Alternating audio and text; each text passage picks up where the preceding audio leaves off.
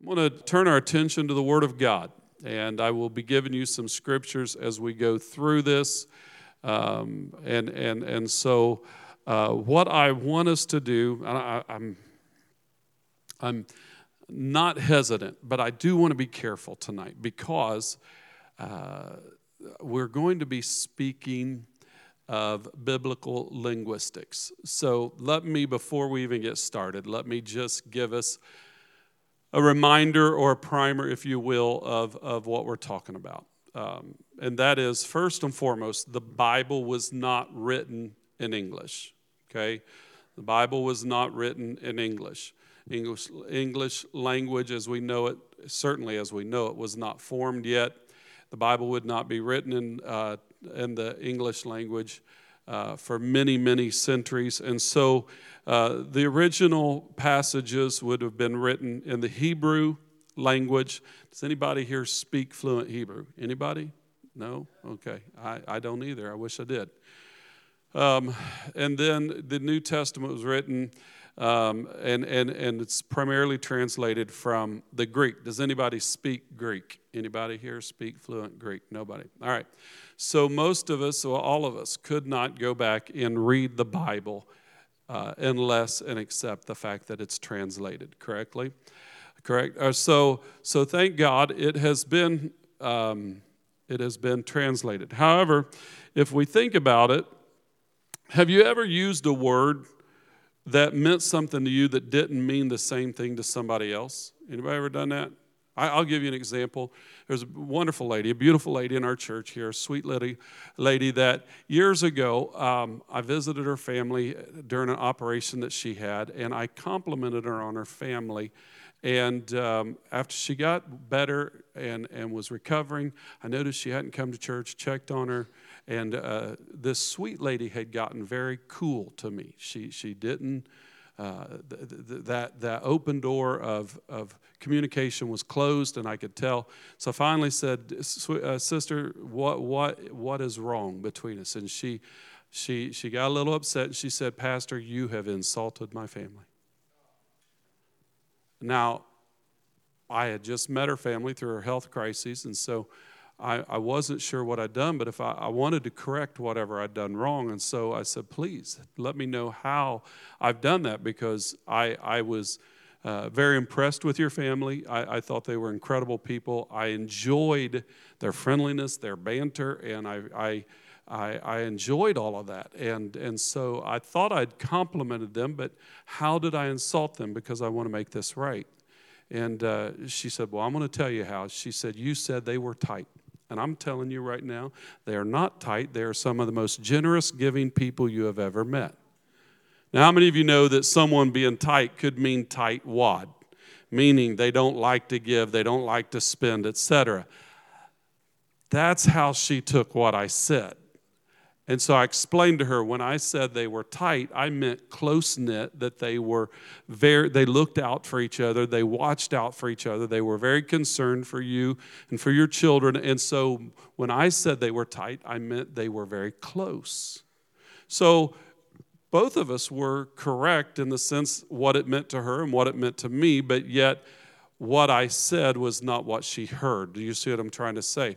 And it's because uh, the, the English language is so convoluted that you could, uh, we won't even get into all the, the ways that it is. But the reality is, words sometimes don't mean what we think they do, or in certain applications. Context is everything. Well, that's the English language. Then, when you factor in that we are not just talking about the English translation, we're also talking about translation from other ancient languages, then it gets interesting. And so you'll find words in the Bible that have been translated, but if you remember, the English translation is hundreds of years old. And so words that had meaning 100 years ago don't mean what they do now. I, I, say things and my boys get tickled and they're like, Do you even know what you just said? And I'm like, I, I think so. I know what that word used to mean, but apparently it means something else different to your generation. Anybody even know what I'm talking about? You know? And so, uh, so, so words have changed in meaning because of all of that. Because of all of that. Um, it's, it's sometimes good to look into definitions and get clarification. So we're going to be dealing with that tonight. So I wanted to take, and I've taken about five minutes here to kind of give an overview Okay, well, here's what else I know. I know it's Wednesday. I know it's in the middle of the week, and I know many of you have worked all day and you're tired. Some of you maybe didn't even get your meals. Some of you didn't get your nap, and you really needed that nap today. And so, if I go too deep into the mundane areas of definitions, it's going to be like, how is this even going to affect? The fact that I'm trying to get to heaven and what does this matter? I don't want us to get lost in semantics or just word things, all right? But there's some, there's some things that I'm going to try to get across tonight that could be a paradigm shift for our thinking.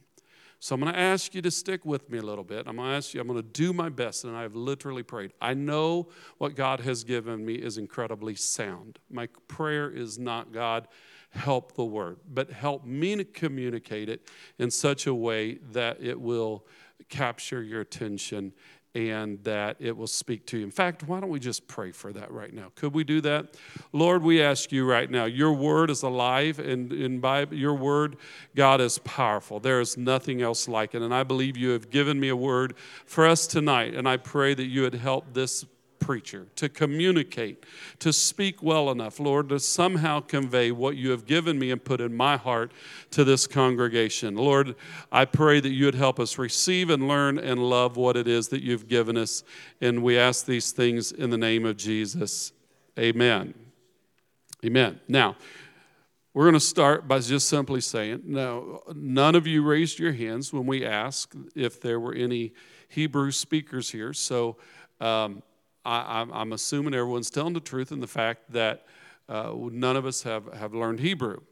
If we were to learn Hebrew, one of the first verbs that students are given to memorize is shove. Now, it doesn't mean to shove, it doesn't mean to push, it's not that word. But in the Hebrew, if we were to write it in English letters, it would be S H U V.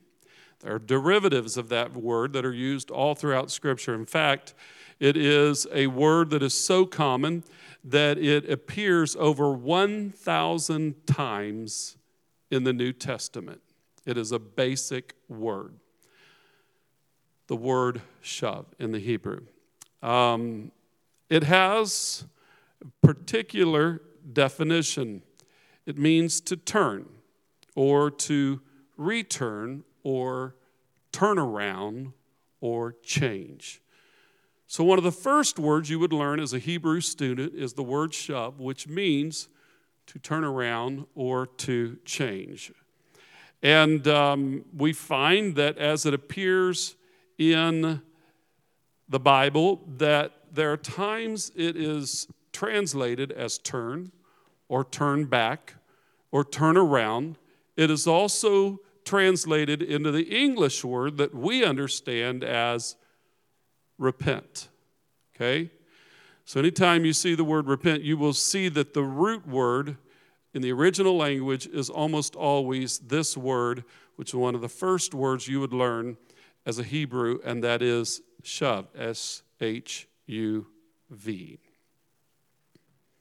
So, when we go from the Old Testament to the New, since it is the same author, and how many of you realize that the author is not those who penned each book, whether it's Moses with the Pentateuch or the first five books of the Bible, whether it's Matthew, Mark, Luke, or John in the New Testament, or the other myriad of authors that there are, but writers rather, but there's one author, and that is God, because they were the writers for that author, which is Him.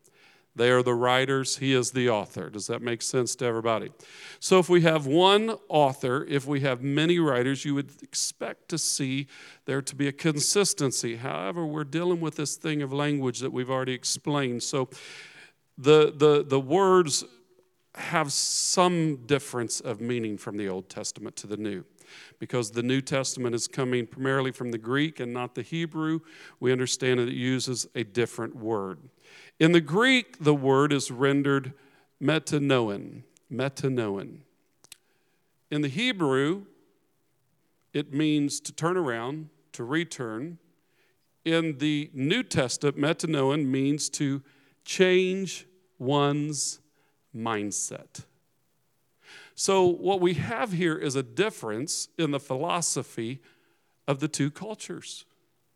The Hebrew or Jewish culture is vastly different than the Roman culture, the Babylonian culture, the Egyptian culture, and certainly the Grecian culture. And these cultural differences come across in their language and in the way that the words are used.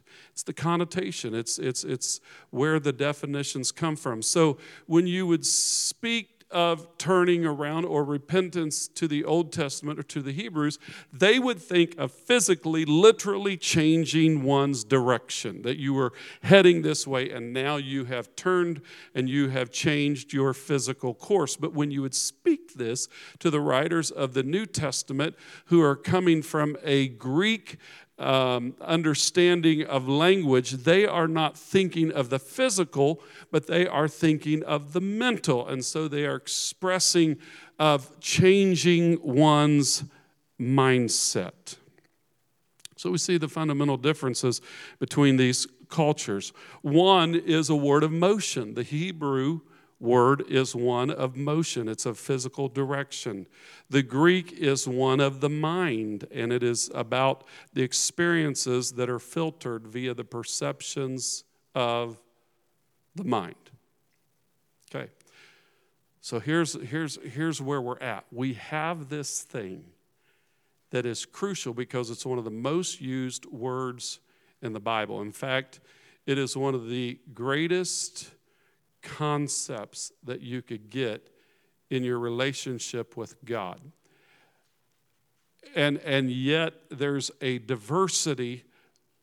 Slightly there it is, but it, there is a diversity in its definition just simply based on two languages from which the Bible is translated. Now, let's add even further to our conundrum, if we shall. The English word that we use, repent, comes from a Latin word. Actually, it comes from two, and I don't even know how to pronounce these, so I'm not even going to try. But the first one is penance or atoning or correcting one's wrong. The second is from the root that means punishment. And so, our perspective of repentance or repenting is different than the Greek or the New Testament perspective, which is different from the Hebrew or the Old Testament. So, do you see where we've got this swirling eddy of definitions, and we might ask ourselves, what is right? Well, let's just consider for a moment the perspective from our particular language, and that is of both uh, atoning or correcting one's wrong and punishment. Is it any wonder that so much of the modern thinking and, and even within the church world of sin and, and forgiveness and repentance, etc., is all about dealing with the punishment? In fact, if we are not careful, there's a popular mindset among Christianity that we repent so that we get out of trouble. We repent to undo the wrong we've done, not because it was wrong, but because we don't want punished for it. It's to escape the punishment. And so if, if this is our motivation, thank God that, that, that there's at least something that is moving us in the right direction. But if the if the uh, motive is incorrect, I don't believe it will last. In fact, uh, the motive of all of that would be fear, and fear is a terrible motivator. It can be effective immediately and for some time, but fear is a terrible motivator over time because at some point you will overcome your fear of what you were afraid of. It will lose its grip on you, and now what? So we need something greater than fear to help us make these corrective measures. So if punishment uh, for our wrongdoing is not enough, then, then let's, let's uh, keep going a little further into understanding this. in all of the scriptural references of which we spake, whether it's the Old Testament or the New, whether it's the mental or the motion, whether it's that which is entered or that which is literally physical, every element of the scriptural definitions does not have to do with avoiding consequences or getting out of trouble or reversing our judgment, but it is about a change that we need to take literally a reversal or what we would say a 180 degree turnaround. All right, we could say it like this. We could call it a U turn, or say we were heading in one direction and now we're heading in another. Or you have one set of ideas and we're dropping those ideas and we're picking up a different mindset. And so we see this as repentance. Okay, repentance is not avoiding consequences per se. Repentance is more literally about changing one's course, changing one's mind. Let's look at it from the beginning. There's a, there's a, there's a law of study in the Bible that speaks to the law of first mention. Anytime you have a question about something, you want to know what did God intend? Let's go to the earliest occurrence. And when we go to the earliest occurrence and we find, then when we trace that backwards, it gives us a way to look at every other occurrence afterwards. Does that make sense? Jesus did this when the when they came to trap him about the words of Moses, he said, let's, let's see what it was said in the beginning. Let's go to the beginning and see what it was there, and we'll come from there outward. And so it's, it's, it's a good tool for us to use yet today. So if we go to the first occurrence of this word, you'll find it's in Genesis 3.19. Now there's an incredible Bible study in this that we could take not just tonight, but we could probably take several weeks and delve into the power of what is in this passage right here. I don't have time and I'm resisting every urge to get into it, but it's literally that Adam is told after the fall, after they have sinned, after they have introduced death and destruction into the lifeline of all humankind, he has told them that you know the earth is going to work against you thorns and thistles. They've, they've been told about all of the other effects of what sin would do to them. But he is now told that that you will die and that your body will return unto the dust from which you are. Now, this is a, an amazing example of what this word literally means. You were taken from the dust, you were lifted up out of the dust. Out of the dust was this bodily form created and breathed into the breath of life. It became a living soul. And the Lord is showing him, You will return to your origin, you will return to your maker, you will return to that from which you came. That is the absolute definition of this word that becomes repentance all throughout the Bible. It is returning to the origin, it's returning to the former state. And he says, Your body will do that. And so we find the writer of Ecclesiastes expands on this and he goes into greater detail, for he says, Then shall the dust return to the earth as it was, and the spirit shall return unto the God who gave it. So the writer of Ecclesiastes is saying not only will the dust return, anybody want to guess what that word return there is translated? Yes, S H U V, shove. So the the, the body will return to the dust, but then the soul, that spirit, that breath that God breathed into man when we die, that spirit returns, S H U V, back to the one who gave it. So, encapsulated in these passages is this concept that we need to understand that from the beginning of time, from the origin of Scripture, we have this thing that returning to its origin, returning to its maker, is the primary concept. So, our English definitions are about avoiding consequences and, and righting wrongs, and, and, and even the Greeks changing the mind. But, but to the beginning of time, it has always been about face and, and turning around and, and changing one's behavior. And so uh, we, we, we, want to, we want to go on. Um, over 21 times, Over 21 times, God appeals through the prophets of the Old Testament for people to repent. And yes, this word continues to show up. Let's look at 2 Kings 17 and 3. I want, I want you to understand none of this is something that I'm simply pulling out of the figment of my intellect or imagination, but we are using the Word of God here exclusively. 2 Kings 17 and 13, rather.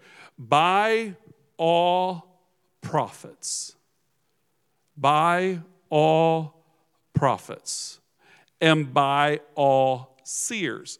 Seers are those who could uh, see what was coming ahead. These are those who could speak prophetically.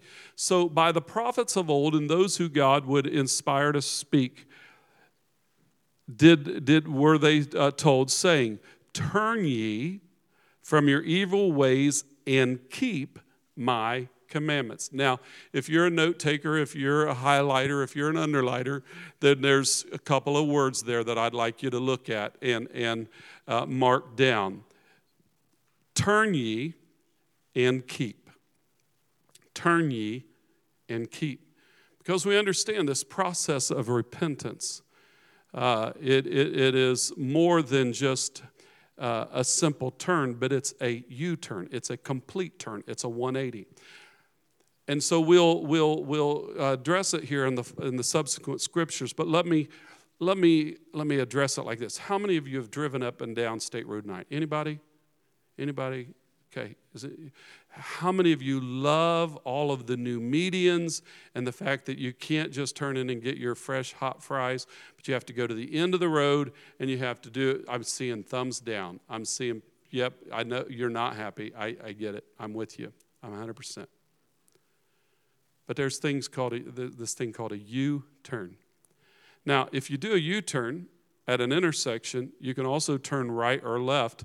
Is a right turn the same as a U turn? Absolutely not. Is a left turn the same as a U turn? It's not. Why? Because those are a change of direction, but they do not take us back to the original place.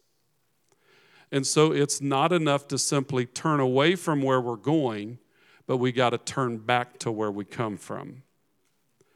Okay? So it's not enough to turn away because it's, it's easy for us to find a substitute for what we need to turn away from. People can even make church and religion a substitute for God. And we can become addicted to churchy things without really turning back to God.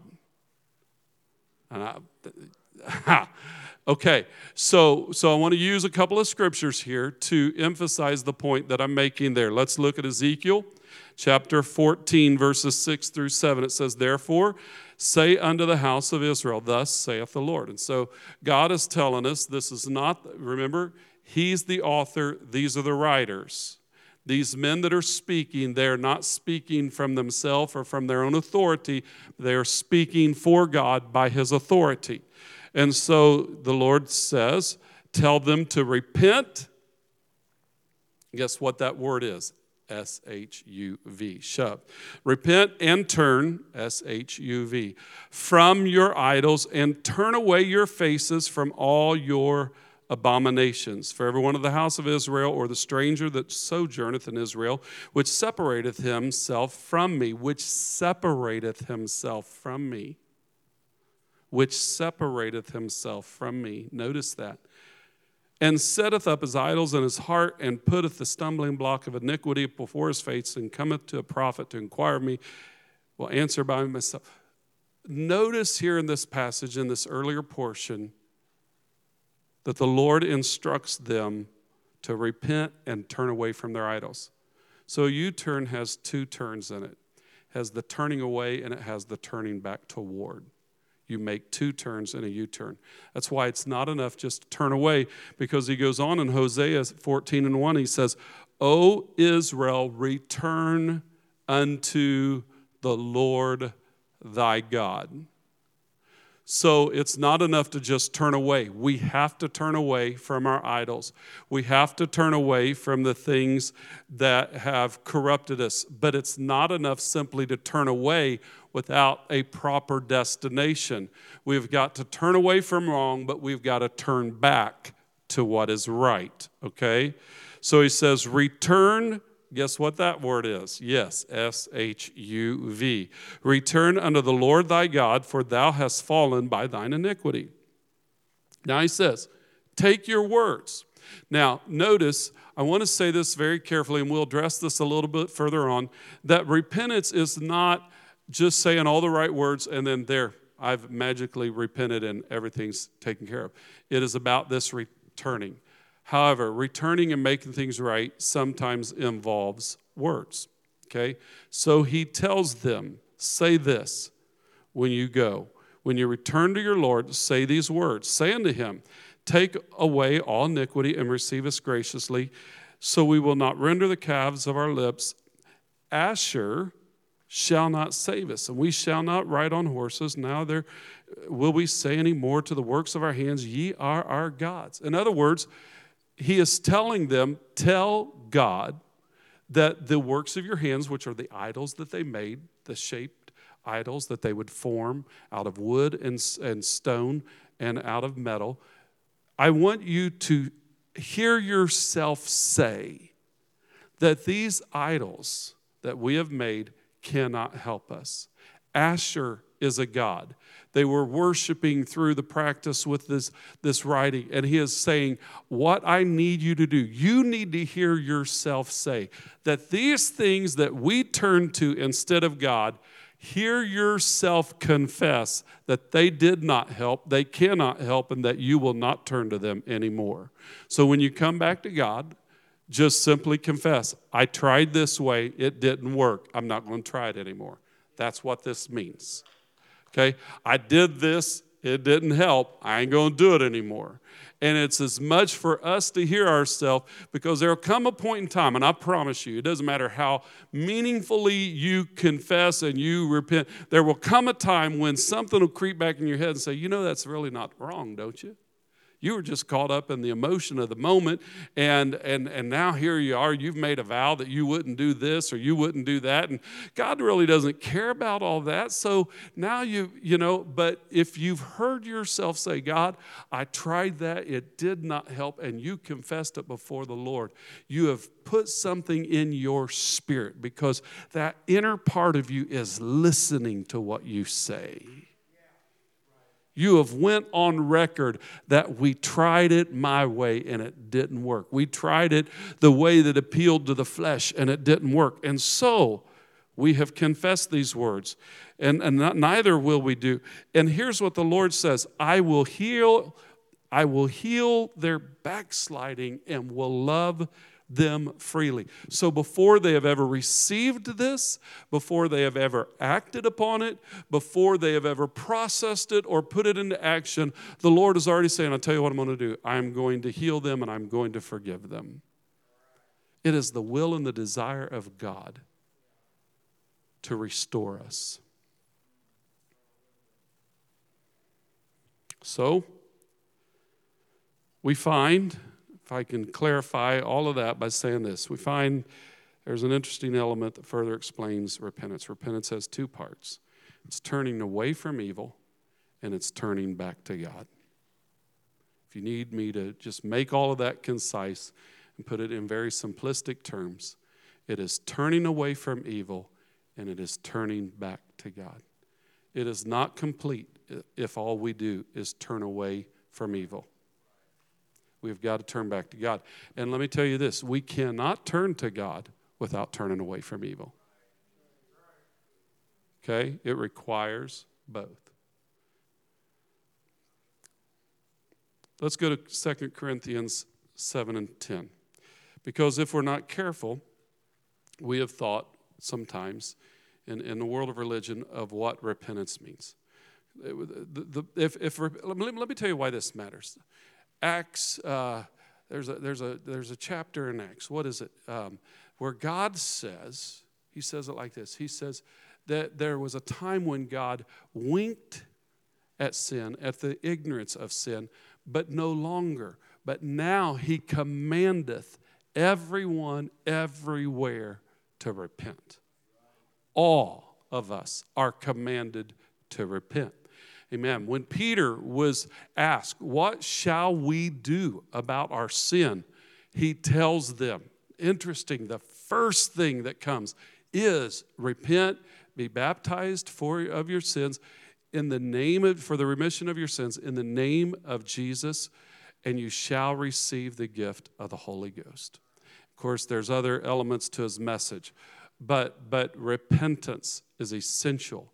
Believe repentance is essential to our salvation. And so so if it is essential, then don't we want to get it right? if it's if it's critical if we are commanded we must repent all men everywhere must repent if it's if it's part of our salvation then we must we i want to get it right and so if we're going to get it right here then then let's understand because we've had this concept that to repent means well you know, if we're really sorry for what we're done, we're going to have an emotional reaction to our wrongdoing, or at least the awareness thereof, and we will maybe come to an altar, and you've seen people that cry, and so, uh, you know, you might feel like, well, I, I've done that, or you might feel like for some reason the tears didn't come. Did that mean I didn't repent?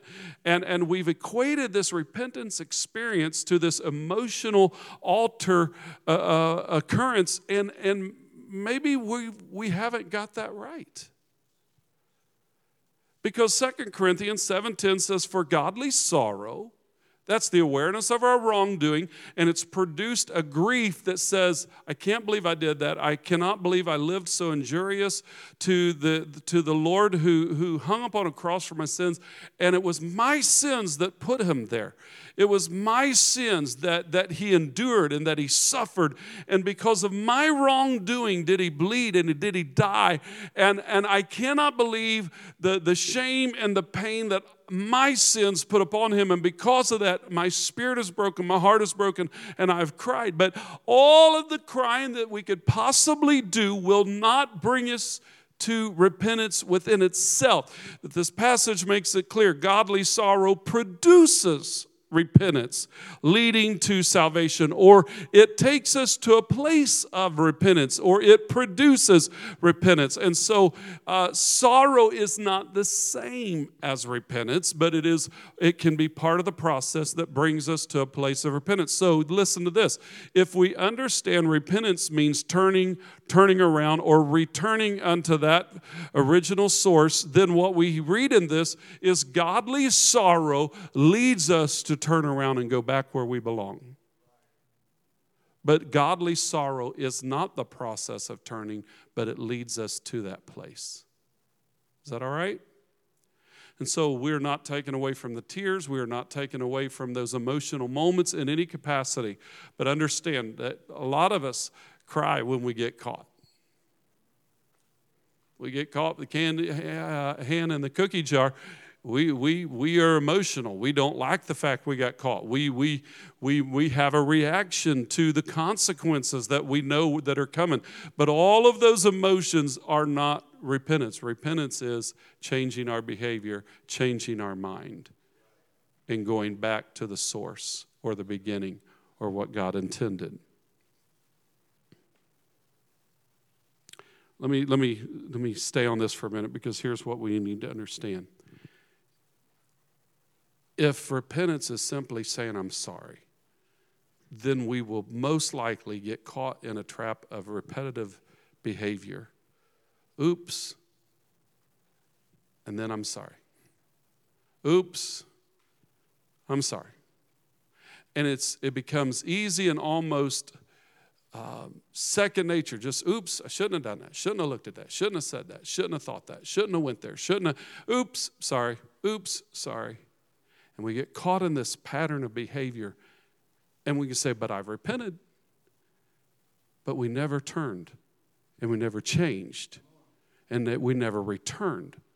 So I'm going to say it doesn't matter how many times we've apologized, it doesn't matter how many times we've said, I'm sorry. What matters is, have we changed our thoughts? Have we changed our behavior? Amen. So, the reason why I, am going into this depth and detail is not just so that we can go to a, another level of theological understanding, but I believe it produces clarity. If we can kind of let all the dust settle, when it does, we're going to see some things more clearly. I, I, really believe that. Because not only are we defining what repentance is, but because we have a greater understanding of what repentance is, I believe we can get a greater understanding of what sin is. If we, if we were to ask the average person on the street about sin, we would probably automatically go to a list of things called the Ten Commandments, the do's and don'ts, the rules, as, as, as some people would say. And so we, you know, we get into this uh, mindset of don't do this, do this, don't do that. And so, uh, uh, in fact, in fact, one of the most dangerous places that a Christian can get to is where they look to their pastor, the leaders of the church, or the church itself, and they say, just give me a list of stuff that I shouldn't do so that I can be accepted, so that I can get to heaven, and I'll just check them off and make sure I don't do them. And I'll be honest, it is one of the most diabolical things you can ever do is to get a checklist mentality. Because as long as you're checking off all the lists, you'll feel secure in your salvation, even if you have become far removed from your salvation because salvation is not a checklist. The other thing is, it gives you a weapon to look at others and see if they're checking off the things that you are. And then we become contrast and comparison, and we begin to look around and, well, I did that, but they didn't. And we begin to measure others, and that's never what it was meant to be. Okay? So, so how do we know then? Do we just, or do we go to the other side of the extreme and say, well, let's just be like those who were in the New Testament said, well, since there's grace abounding, then, you know, whatever we do, we just, you know, well, grace covers it. And so it's all good, right? And, and, and that's not good either. So, so what is this? We, we, I believe it's so profoundly clear in this, in this definition that I'm trying to get across tonight. And there's one reason why I've just kind of pounded down this one nail. And we've hit it. You say, the nail's solidly in the surface of the wood. Would you stop pounding it? No, I won't because of this. When we understand what repentance is, then it defines what sin is. If repentance is a returning to God, then sin is anything that turns us away from God. So I thought you was going to tell us something really profound and powerful and wow. No, it's really just that. It's anything. Anything. Anything that we have to turn away from to get back to God was a sin in the first place. So, well, I've never heard that preached against. I've never heard that taught against. That's, I've, I don't even know if that's in the, the list that God gave Moses. That's certainly not on my checklist. Welcome to Christian maturity of living beyond just meeting someone's expectations and getting to the crux of the matter that anything that pulls me away from God, of which I would have to repent or return from to get back to God, it was a sin in the first place. Even if it's not in black and white anywhere in the Bible. Show me in the Bible where that is. Let me just ask you is that leading you to God or away from God? Oh, come on, y'all. Give me scripture and verse. Prove it to me. I just ask you, are you closer to God since you partook in that or further? Are you drawing nearer to God or is that something that is distracting you and leading you away? Because if we ever have to come to a point that because of that thing, I've got to find my way back to God, then it was a sin. How simple yet so incredibly profound. So let me prove it to you by Scripture because I told you I would not lean to my own understanding or definitions. James 4, 1 and 14 and 5, 15 rather. But every man is tempted when he is what? drawn away. Wow. Temptation is that drawing away of our own lust. Notice the word own. Your lust may be different from my lust. My lust may be different from your lust. That is why I refuse to hand you a checklist by which we can measure ourselves and then we begin to compare others. Because there are going to be some things that will draw you away, but not me. And there will be things that will draw me away from God that may never pull you away from God. And the ones that draw me away are sin, but may not be a sin for you. Now, there are things that are clearly stated in the Bible refrain from, don't touch, don't even go close to. I'm not in any capacity questioning the things that are clearly marked. But we have a lot of gray areas that people want to try to wiggle through or define. And it simply comes down to this Does it draw you away through your own lust? Does it entice you? Do you get a little tingle? Does it make you feel good? Does it appeal to your lust or to your flesh?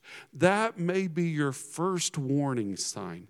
That even if you've never heard a Bible study or you've ever heard teaching about it, because it is appealing so much to your lust, to your flesh, to your carnality, it may be a sin for you.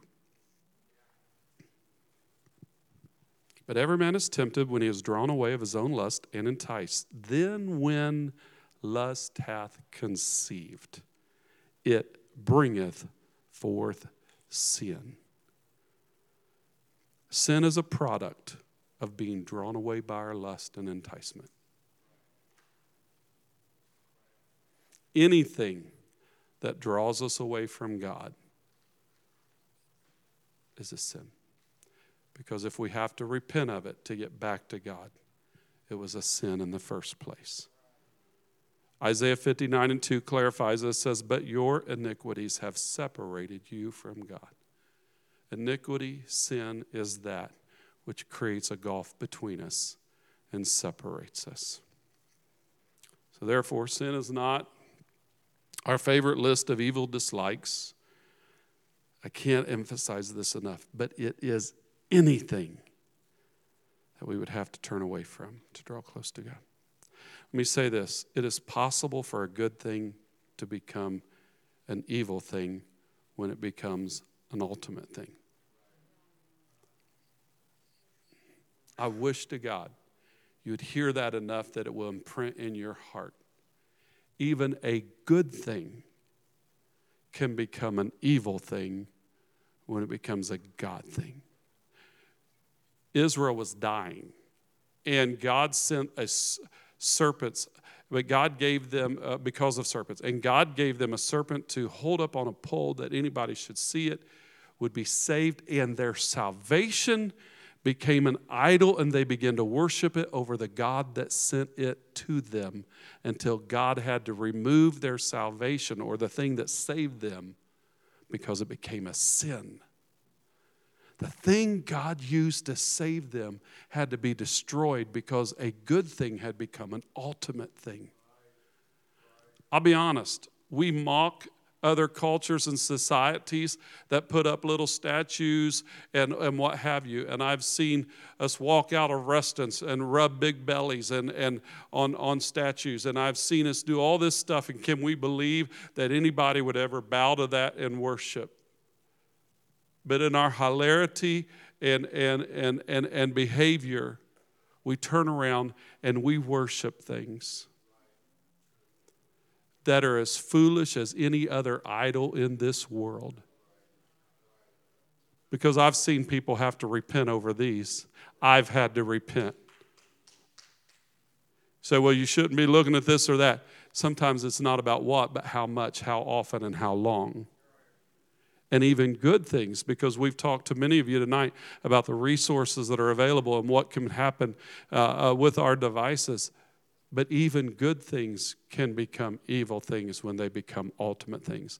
Anything that comes between you and God is an ultimate thing, and therefore even good things have become evil. For the Bible says, Seek ye first the kingdom of God, then all these things. There's a lot of things that can be added to your life once God is first, but anything that takes the place of God is sin. Anything that takes the place of God is sin. That's why I emphasize this so clearly anything that we would have to turn from to draw closer to God is sin. But by that same token, sin simplified makes true repentance even less challenging. As a child, I grew up hearing messages about uh, the, the, you know, those who sought repentance and could not find it. And the, the fear that terrorized me was, what if I cannot repent? And I remember as a child going to my father, but I'm afraid that I can't get back to God. I'm not sure. Maybe I'd taken some bubble gum out of a drawer that I wasn't supposed to take. And somewhere along the line, I felt like I was wrong and I needed to repent. But what if I can't repent because we had this thing that, you know, let's, let's, let's be fearful in, in this. And, and the reality is that forgiveness of sin and even repentance is not a fearful thing. It can be a simple thing when we understand sin. If sin is anything that draws us away to God, from God, repentance is simply the moment, the moment that we turn back to Him. The Bible says if a righteous man would, were to make it, and I'm paraphrasing very liberally here, give me, give me the latitude to do so. But if the righteous man should make it to heaven, but at the last moment he should turn away, he will be damned. But if the evil man should make his way to hell, but at the last moment he should turn, he shall be saved.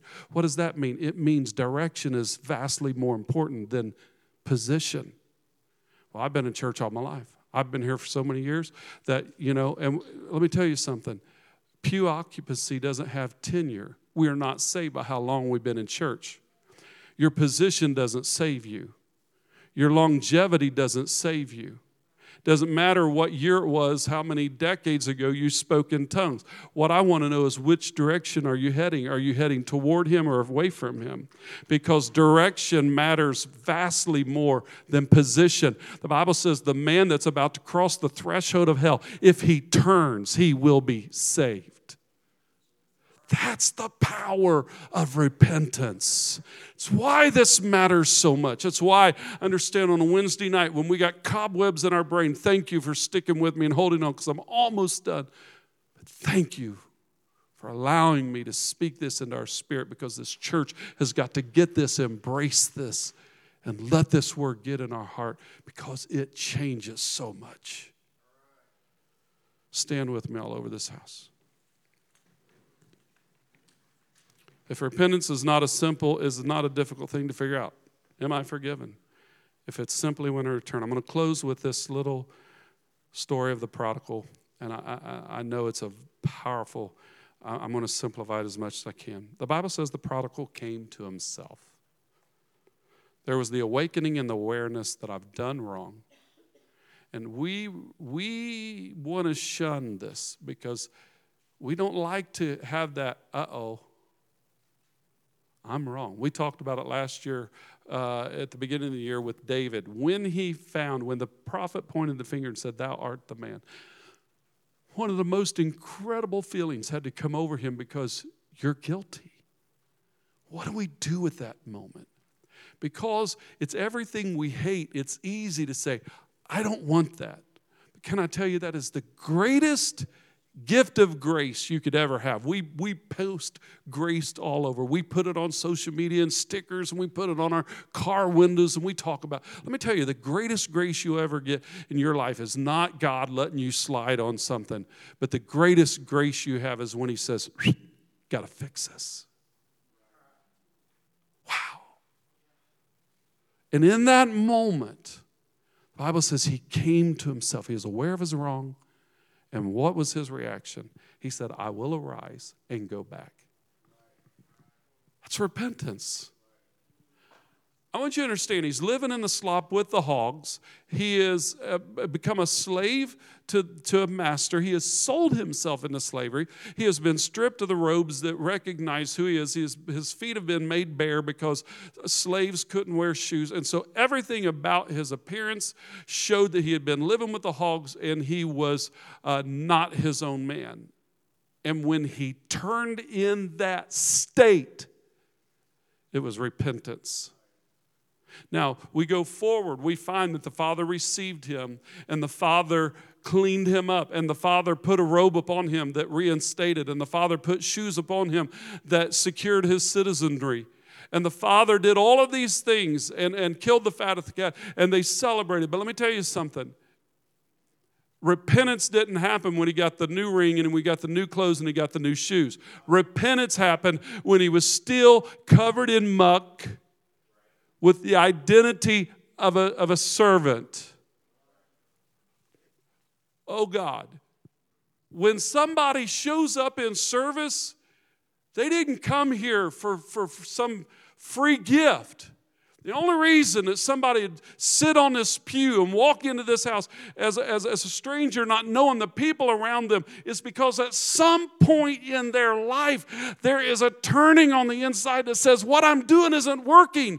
I propose to you that we need to get it through our mind that almost every person that would walk through the doors of this church to come and see is in a place of repentance or in a state of repenting. What does that matter? There ought to be a celebration when they come through the doors because the Bible says when the Father received his Son, they threw a party and they celebrated. Why? Because he is reinstated? No, because he turned around. And he goes onward to say in that same chapter, likewise, I say unto you, there is joy in the presence of angels of God over one sinner that re one that's baptized in Jesus' name, filled with the Holy Ghost, has went through Bible studies and got all the answers to every theological question that could ever arise, and is now prepared to mentor others and disciple others and those who have got degrees in theology, and now they can teach and preach and do anything else that God would have them do. And it doesn't say that. Over one that repents.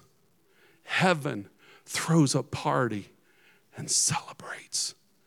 God forbid I ever ask somebody to prove their sincerity to me. You don't owe me. And I, will be, I'll be the first to tell you, I've not always got this right. But when somebody is willing to walk through a door into a crowd they don't know, I believe they are in a state of repentance.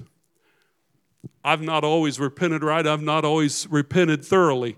And so it will be that some will come so far and then not fulfill and finish the course. But it's not for you and me to watch others walk through the door and say, well, let's see if they're really serious or sincere. But it's for us to realize the only reason they'd even be here is because just like us, there's been something working and dealing and turning and changing and so, therefore, will I rejoice. Because if heaven's happy, why can't I? Because the last thing I want to be is the older brother says, I can't party with y'all.